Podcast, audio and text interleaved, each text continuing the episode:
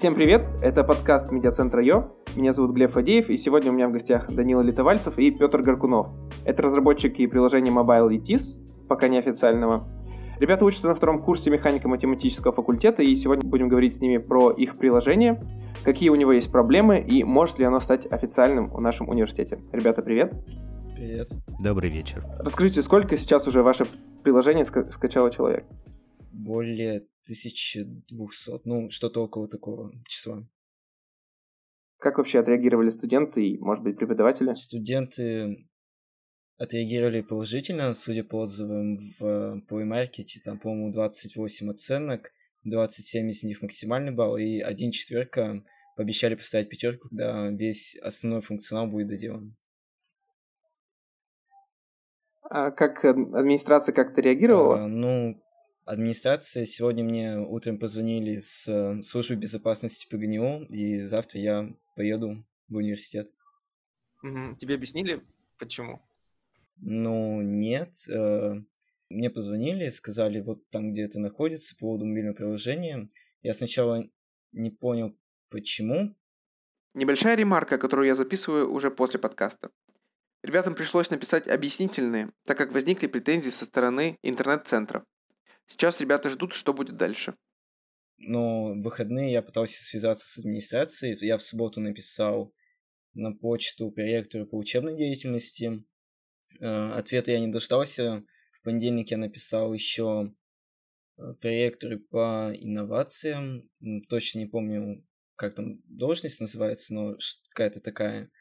Э, и пока ответа тоже не было, но вот сегодня первый такой фидбэк с администрацией, это подъехать поговорить завтра. А с какой целью ты им писал? Что, что ты у них спрашивал? Ну, я спрашивал, вот, мы сделали такое приложение, э, хотели мы бы получить разрешение на дальнейшую разработку его, чтобы, ну, мы ничего не нарушали и, в принципе, готовы к сотрудничеству. Угу. Петр, ты как ситуацию видишь? На самом деле здесь ситуация выходит достаточно интересная, потому что чисто технически мы сейчас, скажем так, заходим на территорию, где чисто технически это уже сотрудники непосредственно информационного центра или как-то так он называется, я не помню на самом деле. Университетский центр интернет. Да, возможно так. Я ну, к сожалению, запамятовал. Я за интернет там не плачу, поэтому редко бываю в данном месте. И, по идее, это уже в каком-то смысле их юрисдикция, работа с базами данных, работа с пользователями, но я думаю, не стоит объяснять, что, ну, скажем так, не все студенты довольны тем продуктом, э, который предоставляют, скажем так, под, э, под именем ETIS. То есть у него есть очевидные недостатки. Я скажу так. То есть у него не всегда понятная логика работы, и зачастую возникают некоторые проблемы с его доступностью. Но это, опять же, к нам не относится. Мы лишь, по сути, просто сделали оболочку, которая позволяет получать доступ к данному ресурсу чуть-чуть удобней. А это первое приложение, которое вы разработали? Ну, до этого мы разрабатывали такие мини-скрипты, но приложение такое целевое, более-менее серьезное на какую-то аудиторию рассчитанное, это, наверное, первое. Э, если подразумевается вопрос именно как э, текущей, скажем так, командой, то да, это первое приложение в таком роде. А, и какая вот история создания этого приложения? Можете рассказать, зачем вы его начали разрабатывать и вот как у вас сложилась именно эта команда?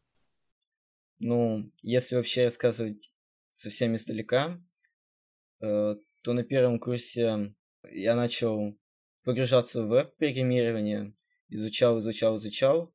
Потом я увидел э, увидел там можно приехать на ВК-фест э, через ВК Testers, по, ну, тому как ты оттестил, там получаешь баллы, на баллы можно взять билет на ВК-фест. ВК Testers — это программа, где ты попадаешь в сеть других таких же программистов и можешь искать э, там, ошибки в других приложениях, правильно? Да, это у ВКонтакте программа, туда заинтересованный человек может прийти тест, попасть, что-то там тестить, прикачивая там свой скилл, получая за это там какие-то э, награды.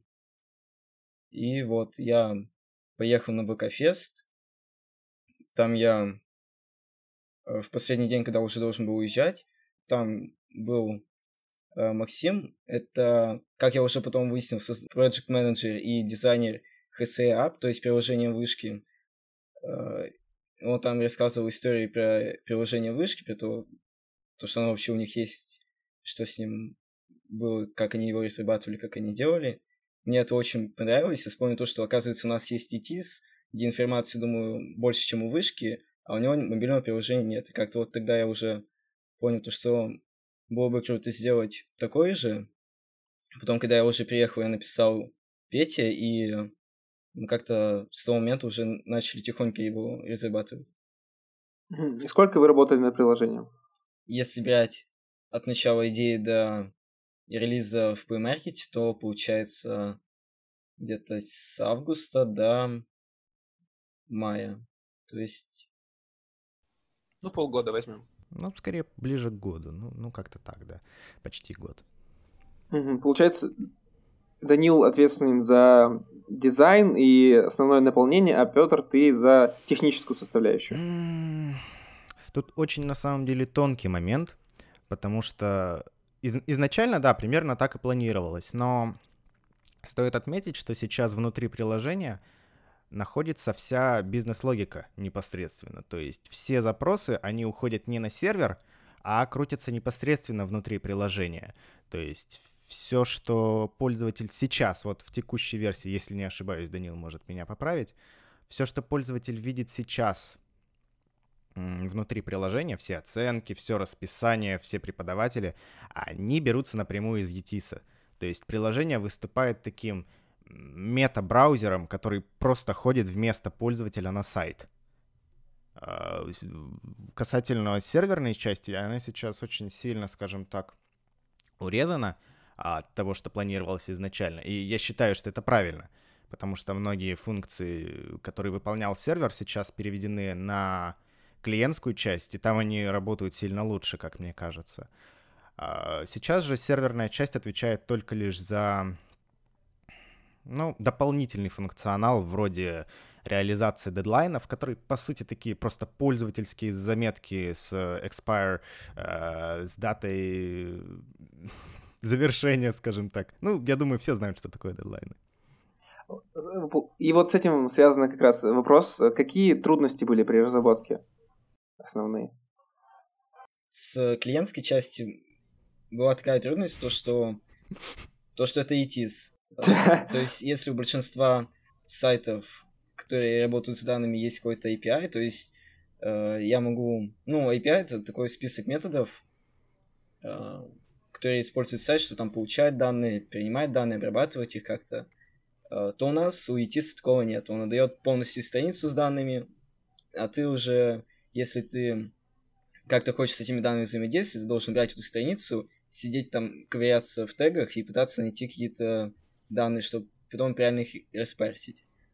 Э, и была проблема с дизайном, потому что когда я начал делать, э, мое представление о UI UX дизайне было примерно ноль. И уже вот со временем я как-то работал над UI UX дизайном, какие-то фишки у других дизайнеров смотрел, и получилось вот что получилось. Петр, с твоей стороны, какие были проблемы? Ну, я, наверное, сейчас в первую очередь должен сказать вещь, которую мы должны были сказать в начале вместе с Данилом, что мы глубоко на самом деле уважаем труд разработчиков, которые подняли и поддерживают ETIS, потому что, ну, это действительно большой труд, это очень мощная информационная система, но, к сожалению, она не лишена недостатков, и мы сегодня много, наверное, о них будем говорить. Просто чтобы никого не обидеть, не обидеть ничьи чувства, мы очень серьезно, серьезно уважаем разработчиков ETIS. Что ж, какие проблемы возникли? Как уже заметил Данил, основная проблема была в том, что это ETIS.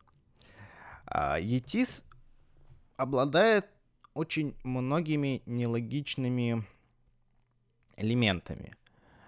Там не всегда... Начнем с того, что мы как, бы это даже сказать, мы не те люди, которые разрабатывали ETIS, и, соответственно, для нас ETIS представляет собой такой black box. Который, это, грубо говоря, софт, который мы не знаем, как работает внутри. Мы можем лишь предполагать его поведение, а, используя какие-то наблюдения с внешней стороны. И вот как раз опираясь на вот эти внешние наблюдения, мы и писали приложение. То есть, по сути, это просто штука, которая парсит страницы. Из-за того, что периодически ETIS обновляется, из-за того, что, я так понимаю, в ETIS закрываются очень многие дырки, многие элементы страницы выглядят максимально нелогично. И когда происходит их парсинг, очень часто вылезают такие поведенческие сценарии, которые ну, по крайней мере, мы никогда бы не предположили, что могли случиться в настоящей жизни. Извини, извини перебью, давай объясним э, слушателям по простым языком, что такое парсинг. Конечно. Парсинг — это, грубо говоря, попытка разобрать веб-страницу на основе каких-то регулярных выражений. Э, если еще проще, то это когда м- я загружаю веб-страницу, и моя программка — знает, в каком именно месте страницы находится необходимый, допустим, текстовый блок, какой-то, какая-то надпись. И вот точно по этому адресу в данной веб-странице она идет и выцепляет ее. Угу. Примерно так. И потому, потому, на самом деле, из-за этого родилась некоторая локальная шутка. Наверное, э, это одна из тех шуток, над которой я смеюсь один, потому что она смешная только для меня. Но я назвал первую версию непосредственно, как мы его называли, ETIS API неофициального, я назвал ее Else. Uh, в честь персонажа Stranger Things uh, 11 ну, 11 Шутка была в том, что 11 э, Ой, сейчас, наверное, надо спойлер-алерт такой поставить, вдруг кто не смотрел. Uh, 11 она была таким медиумом, которая общалась с э, существами, скажем так, с upside down, то есть такой, с такого места, где обитают всякие монстры, там, в принципе, страшно и все такое. Ну, от этого и родилось название, то есть моя программа общается с Хитисом, который для меня вот именно такое место. А, вот я хотел спросить, вот вы учитесь на механико-математическом факультете, направление информационной системы и технологии. Вы там каким-то образом касаетесь вообще разработки приложений и вот всем тем, чему вам здесь приходилось, с чем вам здесь приходилось работать? Краткий ответ – да. Чуть подлиннее – нет. То есть, как бы, чисто технически, да, конечно, иначе в этом не было бы никакого смысла. Если углубиться в это чуть подальше – с моей стороны, э, скажем так, необходимые знания, которые мне понадобились при разработке приложения, э, пожалуй, были очень необходимы базы данных. Правда, на момент, когда мы начали это все разрабатывать, баз данных у нас еще и в помине не было. Касательно непосредственной архитектуры приложения, пожалуй, что больше нет. Угу. Это то, что я могу сказать с точки зрения сервера. То есть вам вообще интересно учиться на этом факультете? Насколько я знаю, Данил, э, у тебя с, учебой есть проблемы. Вот. Ты можешь это прокомментировать? Ну, у меня наука по физкультуре, и еще есть некоторые предметы. Ну, не всегда все успеваю. Приоритеты иногда какие-то, ну, другие ставлю. То, что сейчас мне лучше вот сделать вот это, а экологию, например, я сдам чуть позже. Почему э, я задаю такой вопрос? Потому что со стороны администрации это... То есть человек, который, условно говоря, плохо учится, может выглядеть не так, скажем так, позитивно, когда он разрабатывает приложение касательно этого вуза, чем когда это делает, например, отличник. Вот я в этом ключе спрашиваю я, наверное, скажу такую вещь, что на Мехмате, в принципе, сложно найти человека без долгов, безгрешного, потому что это, э, скажем, достаточно специфичный касательно сложности универ... Э, факультет. Очень много людей спотыкаются о многие предметы, потому что они на самом деле непростые. А касательно того, отличник это разрабатывает или нет.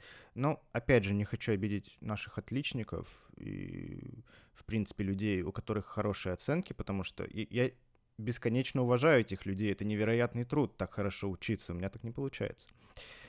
Я слишком ленивый для этого.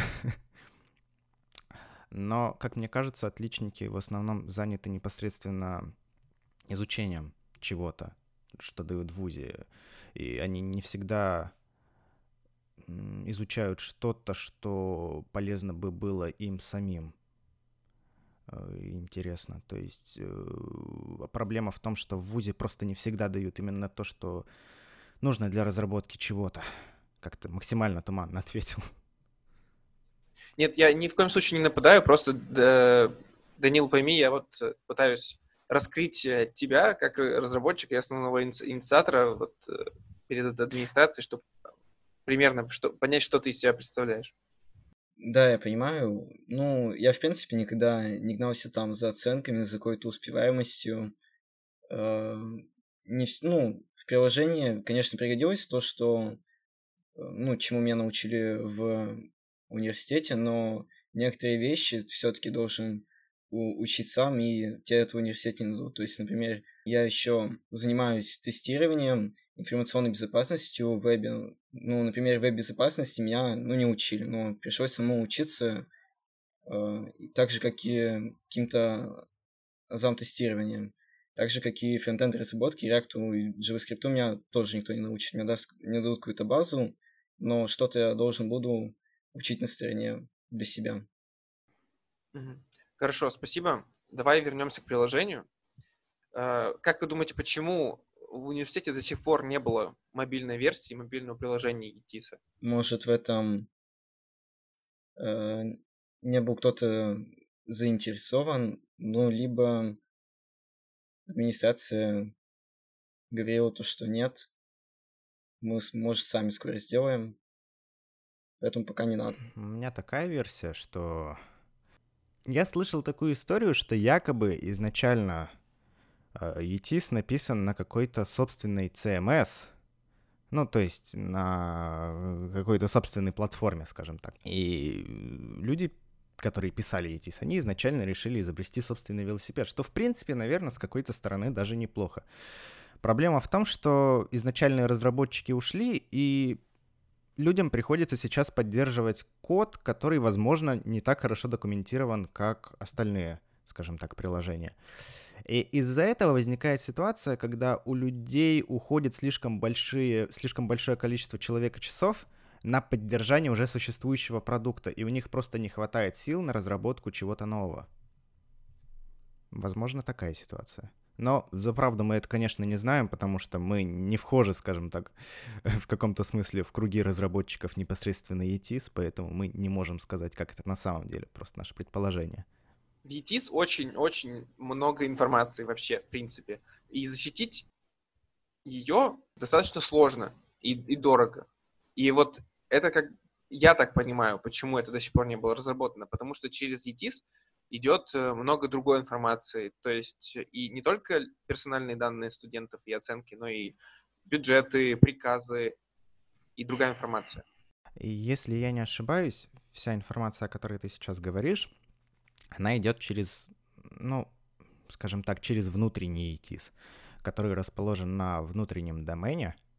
И насколько я могу судить, ETIS а, внешний, то есть который student.psu.ru, они в каком-то смысле отделены. То есть реализация функций для работы приложения только лишь на внешнем домене — а, для студентов. Это не так на самом деле сложно, как мне кажется, опять же. То есть второй домен, это которым пользуются преподаватели? Да, есть внутренний домен etis.psu.ru, есть student.psu.ru. Student пользуются студенты, ETIS пользуются преподаватели. И ETIS недоступен с внешних сетей, то есть нельзя сейчас, эм, если кто-нибудь попытается набрать etis.psu.ru, то ему, скорее всего, выдаст ошибку, потому что Э, сам ну, домен etspsu.ru, он ограничивается внутренней сетью университета. Если придешь в библиотеку и напишешь etspsu.ru, то тогда ты зайдешь. Или у тебя, если у тебя есть VPN. так преподаватели из дома оценки ставят, у них VPN есть для внутренней сети, и так они могут взаимодействовать с самим ETIS. Интересная завтра беседа выйдет с безопасниками. А, но, но вы в приложении работаете только с студенческим ETIS. Да, конечно. И, ну, если говорить конкретнее о работе э, приложения, то мы берем эти страницы и их распаршиваем. Э, и поэтому мы не храним никакие данные у себя пока что. У нас э, с администрацией нет разрешения, и поэтому мы таким, как уже Петя сказал, метабраузер, который работает только со студентом и берет данные с нескольких страниц. Я хочу заметить, что данные, которые мы собираемся хранить, они ну, предполагаются для хранения в максимально деанонимизированном виде. То есть они не относятся непосредственно к какой-то персоне. То есть мы сейчас, плани...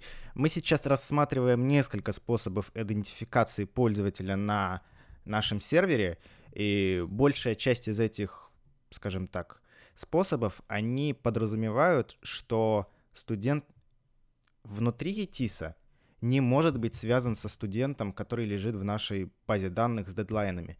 То есть мы максимально пытаемся не хранить ни в каком виде никакие пользовательские данные, которые не требуются.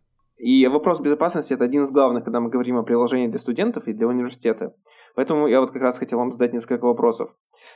Как вы храните пароли э, в приложении от ETIS? Это хорошо, что приложение сохраняет пароли, и не надо каждый раз его вводить, это очень удобно. Но это значит, что вы все-таки храните эту информацию где-то. И вот у некоторых моих знакомых, например, это вызвало сомнение, что это похоже на какой-то фишинг. Что вы так, таким образом собираете пароли от ETIS. Мы можем разобраться, как работает фишинг, то есть это поддельная страница, которая кажется настоящей, заманивает тебя на нее и предлагает ввести пароль. А, и когда, ну, нам в комментариях писали, то, что вот это фишинг, как, как проверить, что это не фишинг? Э, мы берем, ограничиваем firewall, то, что у нас только доступен только student PSU. Заходим в приложение, и у нас приложение работает. Это что значит? То есть мы не, не можем получить пароль извне, мы работаем конкретно со студентом. Если мы ограничиваем то, что мы можем работать только со студентом, то приложение у нас функционирует так же, потому что э, приложение берет только расписание, оценки, так, там, преподаватель и информацию об аккаунте студента. А пароли хранятся конкретно на телефоне студента, на локальном хранилище. Ну, то есть так и делают большинство приложений. Ну, то есть, например, Facebook. А, а телефон это, ну да, телефон это все-таки твоя личная вещь. А, ну, компьютер даже даже менее личная вещь, чем телефон, как мне кажется. Существуют такие программы, как, допустим, Barb, как Charles Proxy, которые умеют, скажем так, показывать трафик, уходящий из приложения э, куда-либо. Без проблем сейчас можно на ваш Android смартфон поставить какой-нибудь корневой сертификат и просто посмотреть, куда уходит трафик. Он уходит только на student.psu.ru, потому что... Ну, потому что мне было бы банально даже лень поднимать API для того, чтобы сливать ваши пароли, если честно. То есть, как бы, мы не видим смысла сливать, получать чужие пароли, потому что в функционале ETIS самое страшное, что мы можем сделать с, этим, с этой парой логин-пароль, это заказать справку на чье-то имя. Но зачем нам это? Зачем нам справка чужого человека в Сбербанк, например? Вообще, если еще говорить о безопасности ETIS и о том, что вот мы хотим все взломать, украсть все пароли, мы сами в прошлом году ходили и докладывали об уязвимостях в ETIS разработчикам. А, но больше мы им не докладывали после этой встречи, потому что они как-то не очень были довольны, то, что мы решили им что-то сообщить. То есть они не оказались не готовы к тому, что кто-то придет и начнет проверять их сайт на наличие ошибок. Да, это была забавная история. Ну да, я думаю, это не понравилось им, то, что, оказывается, бывают ошибки, или что такое. Возможно, они просто это не посчитали за ошибку, или то, что первокурсники пришли и начали им говорить, вот у вас тут ошибка, давайте поправьте. Но как-то нам расхотелось после этого сообщать им об уязвимостях, об ошибках, которые есть в ETIS. Да, со стороны это действительно выглядел как вот этот вот мем с NPC из третьего Варкрафта, когда он опять работа. ну, то есть, действительно, нам пришлось пройти слишком большой путь для того, чтобы рассказать об уязвимости, которая хоть и была достаточно серьезна, как нам кажется. Угу. Ну, кстати, все-таки личной информации в ETIS все-таки есть э, наши персональные данные, наши паспортные данные. А, и, насколько я понимаю, students ETIS, потому что когда мы заказываем справку или когда выходит приказ, там все-таки указывается эта информация. Данная ошибка как раз была связана с этими персональными данными.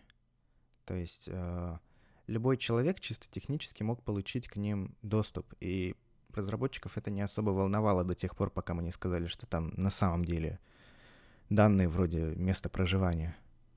Э, нам неинтересно подобные данные собирать. Опять же, а, приложение написано на React Native. Э, я прав, так называется, да, Данил? А, написано на React Native, и оно, в принципе, без проблем поддается декомпиляции, разборке, и любой, скажем так, обладающий определенным навыком может его разобрать и посмотреть, как оно работает внутри. Я не, не знаю, мы вроде как не планируем открывать исходный код, но если это будет, это, это я думаю, сильно упростит задачу по тестированию другими людьми. Э, вы анонсировали функцию просмотра оценок своих одногруппников. Что вы имели в виду, когда вы эту функцию э, анонсировали? Ну, то, что в ETS функционал позволяет такое сделать, и мы не знаем, задумано так, не задумано так. Поэтому пока это возможно, мы используем все мощности ETS. Если... Э, если честно, вот здесь у нас такой момент, что мы не до конца уверены, стоит ли это действительно реализовывать, потому что это не очень на самом деле этично. То есть такая ошибка существует. Мы не спорим. Скажем так, люди, которые заинтересованы в этом, они имеют инструментарий для того, чтобы эти оценки смотреть. Но нужно ли это на самом деле в приложении, тут спорный момент. Да, я как раз хотел сказать, что, во-первых, непонятно, если эта функция есть в TTS, странно, что ее до вас никто не нашел, и вы молодцы, что нашли эту, эту ошибку, но это, наверное, скорее ошибка. То есть можно смотреть, э, какой ты в рейтинге, то есть там пятый, пятый по какому-то определенному предмету, например. Но смотреть другие оценки, вам не кажется, что это уже переход за границу персональных данных? Кажется, поэтому пока такого функционала нет и не планируется. Пока мы, в принципе, пока у нас не будет какого-то разрешения хотя бы от администрации на то, что мы хотя бы могли брать страницы э, ETIS, ну, чтобы, точнее, использовать какую-то информацию студентов, которые как бы они сами подгружают, э, пока у нас, в принципе, разрешения от администрации нет, мы какой-то дополнительный функционал добавлять не планируем. И так же, как и выпуск в iOS, пока у нас не будет какого-то разрешения хотя бы, хотя бы устного, то, что делайте, все нормально, мы не будем никакой функционал ну, добавлять. Но вы уже эту функцию... Как в комментариях писали. А, вы эту же функцию анонсировали все-таки. Э, ты говоришь, что не а, собирались. Анонс находится только в онбординге. А, в принципе, в онбординге находятся какие-то планы на будущее, которые я там описал. И не обязательно то, что такой функционал будет. Мы все-таки будем учитывать мнение студентов, которые хот... ну, либо хотят, либо не хотят такой функционал. Понятно, что если там хотя бы 10% такое не будет, ну, не будет нравиться то, что их оценки могут присматривать, мы не будем такое добавлять. Но и, в принципе, если так подумать, то это не совсем правильно смотреть чужие оценки. Но, как я уже говорил, то, что в ETC довольно много багов, и непонятно, куда эти баги писать, потому что нет никакого адреса для связи, есть телефон техподдержки, и все хотя бы почту какую-то для того, чтобы можно было какие-то баги отсылать. Было бы намного проще, потому что все-таки студенты находят какие-то баги, уязвимости, и они не могут об этом сообщить никак. Да, как это довести до разработчиков, чтобы они это приняли и сказали то, что да, такое есть, мы поправим. Ну да, скажем так, большая часть наших попыток каких-то взаимодействий непосредственно с пожалуй, тут, наверное, даже логично сказать, с администрацией, выглядят как такое известное выражение э, инициатива наказуема. То есть мы пытаемся что-то сказать, но при этом мы затрачиваем для этого невероятное количество усилий. Стоит, конечно, отметить, что э, наш тьютер, который на тот момент э, работал у нас, он был очень, скажем так, взволнован и очень обрадован, что мы проявили такую инициативу. Однако, по-моему, это был чуть ли не единственный человек, который воспринял происходящее всерьез. Ну, мне кажется, в этом плане надо университету нашему продолжать работать, потому что, с одной стороны, как раз говорится о том, что у нас студенты могут инициировать там касательно, например, э, научных или общественных мероприятий, да, любое, любая идея, в принципе, может э, воплотиться в жизнь, а вот когда что это касается информационной безопасности, университет почему-то не хочет слушать. Как мне кажется, университет, он бесспорно, я всеми руками за то, чтобы обеспечивать адекватную систему безопасности, тем более в университете. Э, тот же самый ETIS — это просто огромная махина. Там мне страшно представить, какое количество строчек кода там.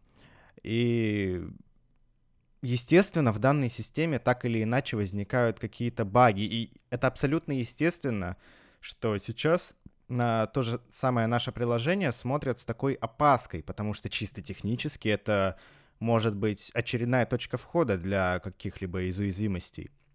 Однако, мне кажется, данное недоверие происходит банально из-за того, что нет понимания того, как работает наше приложение и какие данные, соответственно, оно обрабатывает. То есть, э, как только это прояснится, мне кажется, с этим станет проще.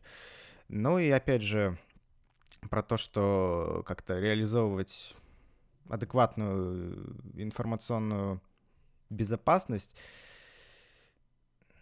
как мне кажется, во многом есть такая идея, что до тех пор, пока кто-то не увидел какие-то данные где-то, эти данные защищены. Это такая философия закрытого ящика, скажем так. Вот до тех пор, пока существует такая философия, настоящей безопасности не будет. Да, до тех пор, пока на систему не взломают, э, никаких действий не будет решаться. Все будет только после того, какая-то катастрофа случится. И вот... Я да, не совсем это имел в виду, не ну, настолько, ну, скажем Но так, мне просто это, в принципе, напомнило философию э, в российском государстве, в принципе, как мне кажется. Э, Опять же, да, ну, что-то И Да, это не твои слова, если что, это мои. Э, вот. И вы делали это приложение сразу с прицелом на то, что оно может стать официальным? Вообще, когда мы его делали, я не задумывался о том, что он будет официальным. Я думал то, что будет там какая-то, например, конкуренция, кто-то еще сделает приложение. Или будет какой-нибудь бот, не знаю, там ВКонтакте, в Телеграме. Проблема в том, что я думаю, на Мехмате много людей хотели бы, ну и в принципе не только на Мехмате, а в ПНУ, хотели бы там как-то улучшать ИТИС, э, там визуально, не визуально делать каких-то ботов, делать какие-то приложения, еще что-то но ETIS это...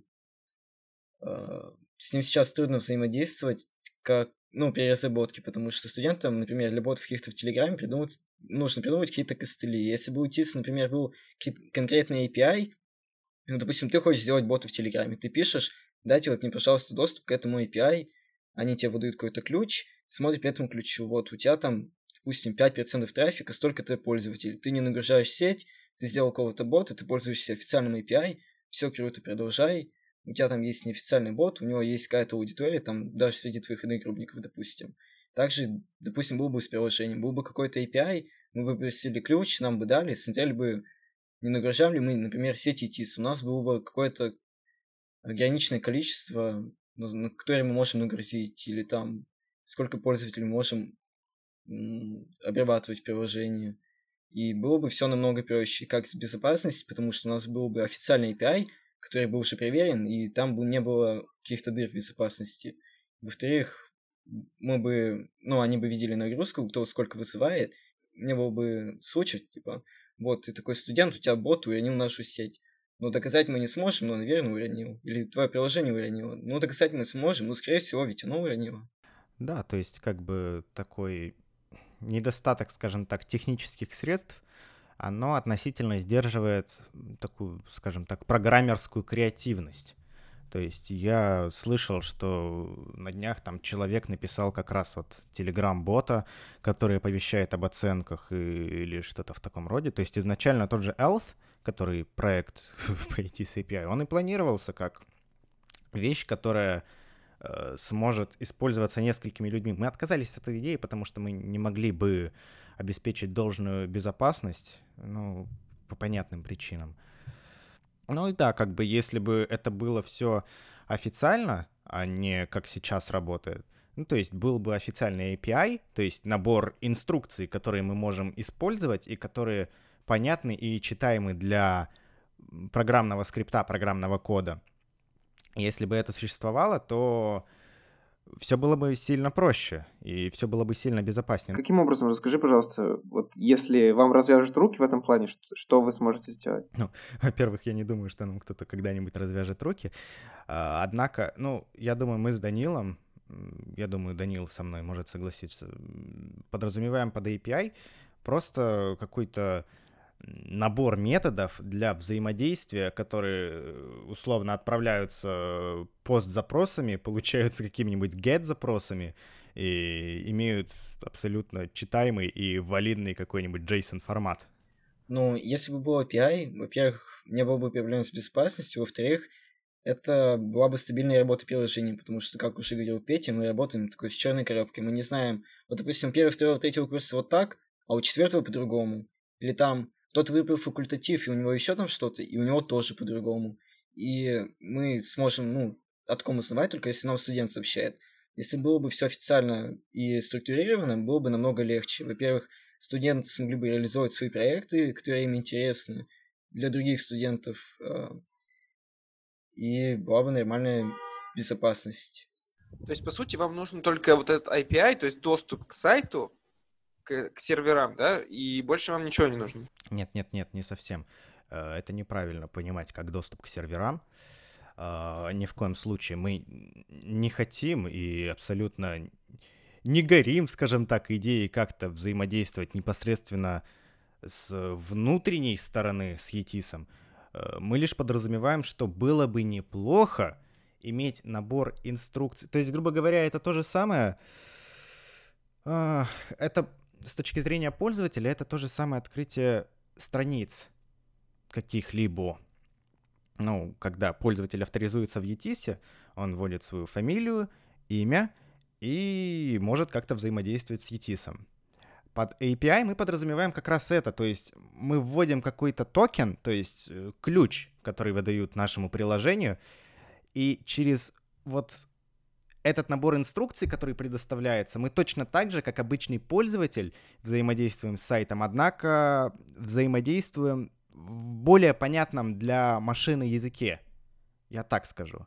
То есть это не взаимодействие с внутренней частью сайта, ни в коем случае нам это не нужно, и из-за этого возникнет э, куча проблем. Окей. Okay. Если ваше приложение и вашу версию так не примут, да, в качестве официального, скажут, мы не даем разрешения до какого момента вы будете поддерживать э, свое приложение и будете ли вы вообще дальше над ним работать? Ну, вообще, мне немного непонятно, по какой причине его могут э, отклонить, потому что это просто мета-браузер, который работает со страницы. У них нет никаких данных, никакие данные не отправляет. Это то же самое, то, что вот я запи- запрещаю Google Chrome, запрещаем еще какой-то там браузер. И поддержка будет Трудно сказать, возможно, это все пойдет просто в open source, и кто надо, тот сделает себе там свое приложение. Он улучшит наше, сделает свое, скинет одногруппникам, или кто-то там еще с этим сделает, сможет разрабатывать, как ему удобно. Я хочу сказать именно так, что в случае, если это приложение, ну, скажем так, не сможет как-то быть жизнеспособным, ну, я со своей точки... Я не могу сейчас говорить за, за нас обоих, очевидно, да. Но я бы, наверное, ну, оставил бы это официальное приложение и сидел бы дальше. Просто писал функционал, который нужен и необходим мне. То есть я бы не бросил идею как-то автоматизировать свою жизнь, потому что, в принципе, э, практически в любом действии, когда я делаю что-то больше пяти раз, у меня в голове возникает идея, не написать ли мне скрипт, который делает это за меня. Э, я бы, наверное, как-то это все-таки автоматизировал.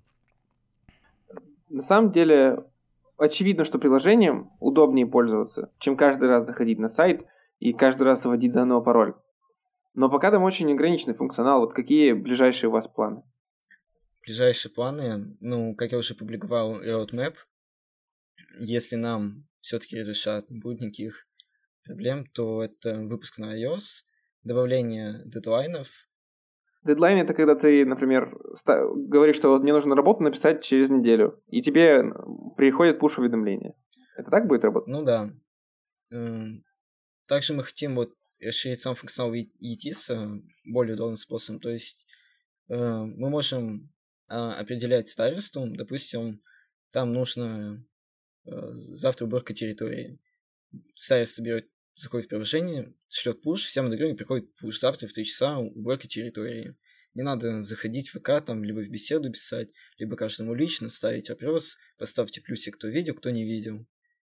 И так было бы удобнее. Но вот пока выпуск на iOS, добавление дедлайнов, э, потом будут какие-то базовые функции TIS и настройки, то есть э, сообщения, включить-выключить, показ консультации в расписании, объявления и другой базовый функционал, который необходим студентам. Потом уже будут функции для старост.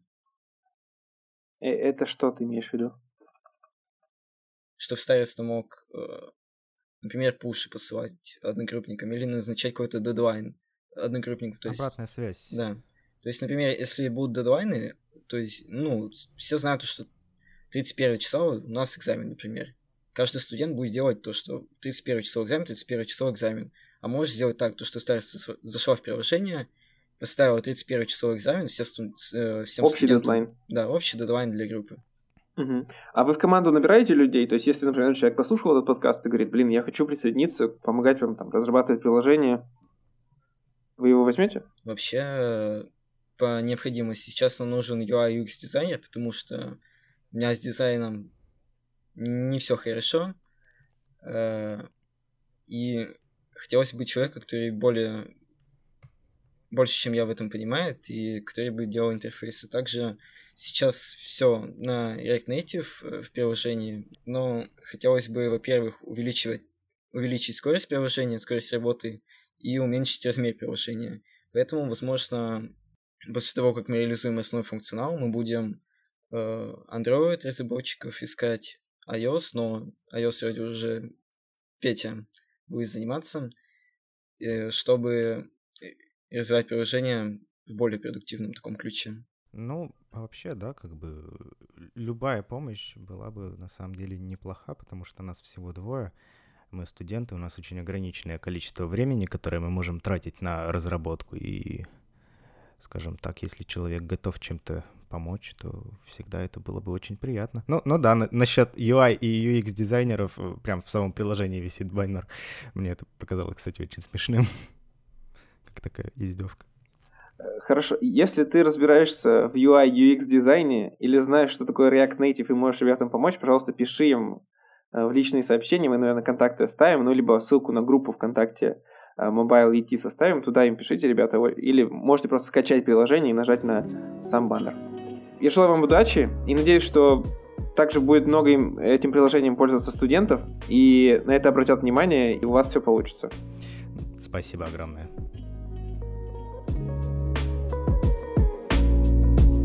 Спасибо, что дошли до конца этого подкаста. Ура! По итогу могу сказать, что нашему вузу уже давно пора создавать комфорт для своих студентов не только в офлайне. У нас прекрасный кампус, есть все условия для того, чтобы заниматься наукой, спортом и общественной деятельностью. Эта пандемия дала нам еще один повод задуматься над тем, что вуз должен идти дальше и развиваться в цифровом плане. Это касается и сайта psu.ru, который давно устарел, и ETIS, система, которую можно и нужно улучшать, в том числе и создавать приложения – Университетский центр интернет и все те, кто ответственны за работу ЕТИСа. Если вы это слушаете, заведите почту, чтобы ребята могли вам сообщать об ошибках и уязвимостях нашей системы. Это был подкаст медиацентра Йо. Вы также можете послушать и другие наши подкасты. Например, недавно мы сравнивали опыт призывника и дембеля, что они думают об армии и можно ли там чувствовать себя безопасно. Услышимся!